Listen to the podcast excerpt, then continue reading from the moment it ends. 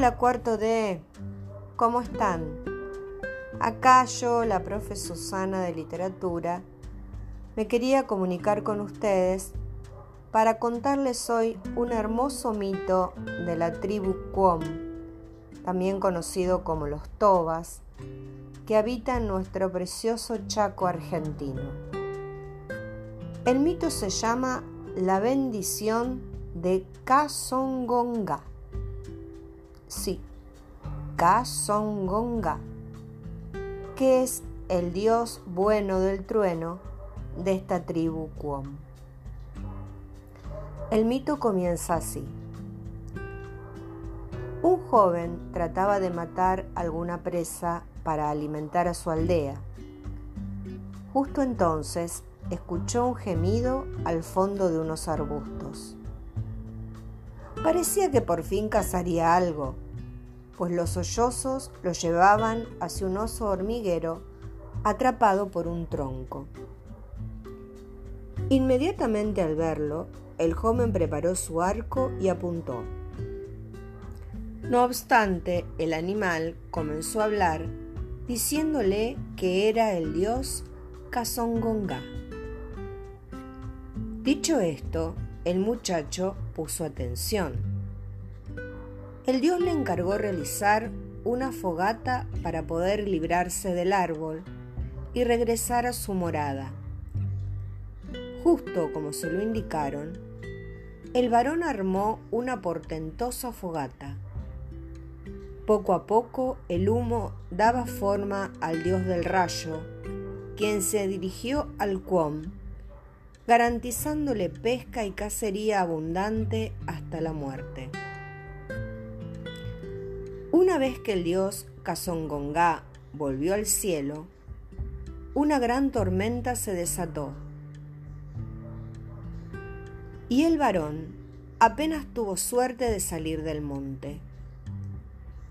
En la negrura del cielo nocturno se dibujaban fulgurosos rayos plateados. Así pues, la promesa del Dios se cumplió, puesto que aquel hombre nunca padeció hambre. Por lo tanto, entre los Quom, se cree que si uno es obediente con la divinidad, la abundancia le será garantizada. Este hecho explica por qué los aldeanos son considerados con los osos hormigueros y los ancianos que piden algún favor. Este es el fin del mito, que nos enseña a cuidarnos entre nosotros, a obedecer a nuestro Dios que es grandioso y nos da recompensas, y al cuidar también a los animales, como los hormigueros, y a los ancianos. Espero que les haya gustado. Cuídense mucho. Quédense en casa. Un beso.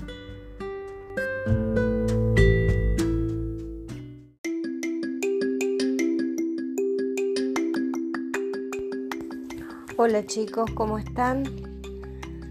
Bueno, ¿se acuerdan que estuvimos leyendo la bendición de Gonga? ese mito Quom en donde nos enseñaba cómo fueron creados los truenos. Bueno, hoy nos toca un mito tehuelche de creación y vamos a ver qué nos enseña este nuevo mito. Narran que en un principio solo existía la oscuridad. No había entonces tierra ni cielo ni nada existente en medio de esa inmensa oscuridad. Solo el eterno Dios Koch. Llegó el día en que el autosuficiente Dios se entristeció a causa de su soledad, y fue tanto su llanto que de sus lágrimas se formó el mar. Se dio cuenta de eso y observó el inmenso océano. Y fue así que lanzó un suspiro dando paso a la creación del viento. se dio cuenta que estaba transformando el universo y se elevó para observar y alzando su mano salió una chispa que iluminando se abría paso entre lo profundo y denso de la oscuridad. Y así creó el sol. Koch hizo surgir una isla en medio del océano. Ahí creó y colocó a los animales, los insectos y los peces. Estos sobre los océanos.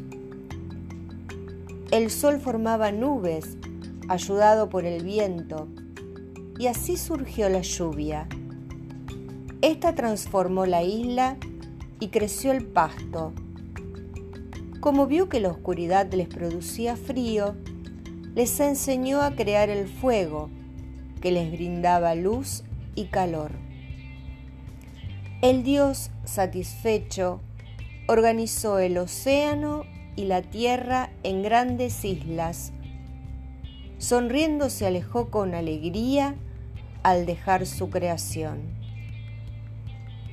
Cada vez que la tranquilidad es amenazada en esta creación, el dios Koch regresa para poner orden, como sucedió con los gigantes que un día raptaron las nubes, pero Koch se encargó de poner orden. Y sucedió que entre un gigante y la nube procrearon un hijo.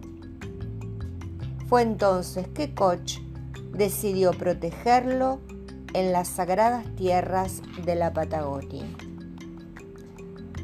Y así termina este mito, en donde vemos cómo el dios Koch, que me hace acordar a la cinta Scotch, creó el universo de la nada. Espero les haya gustado.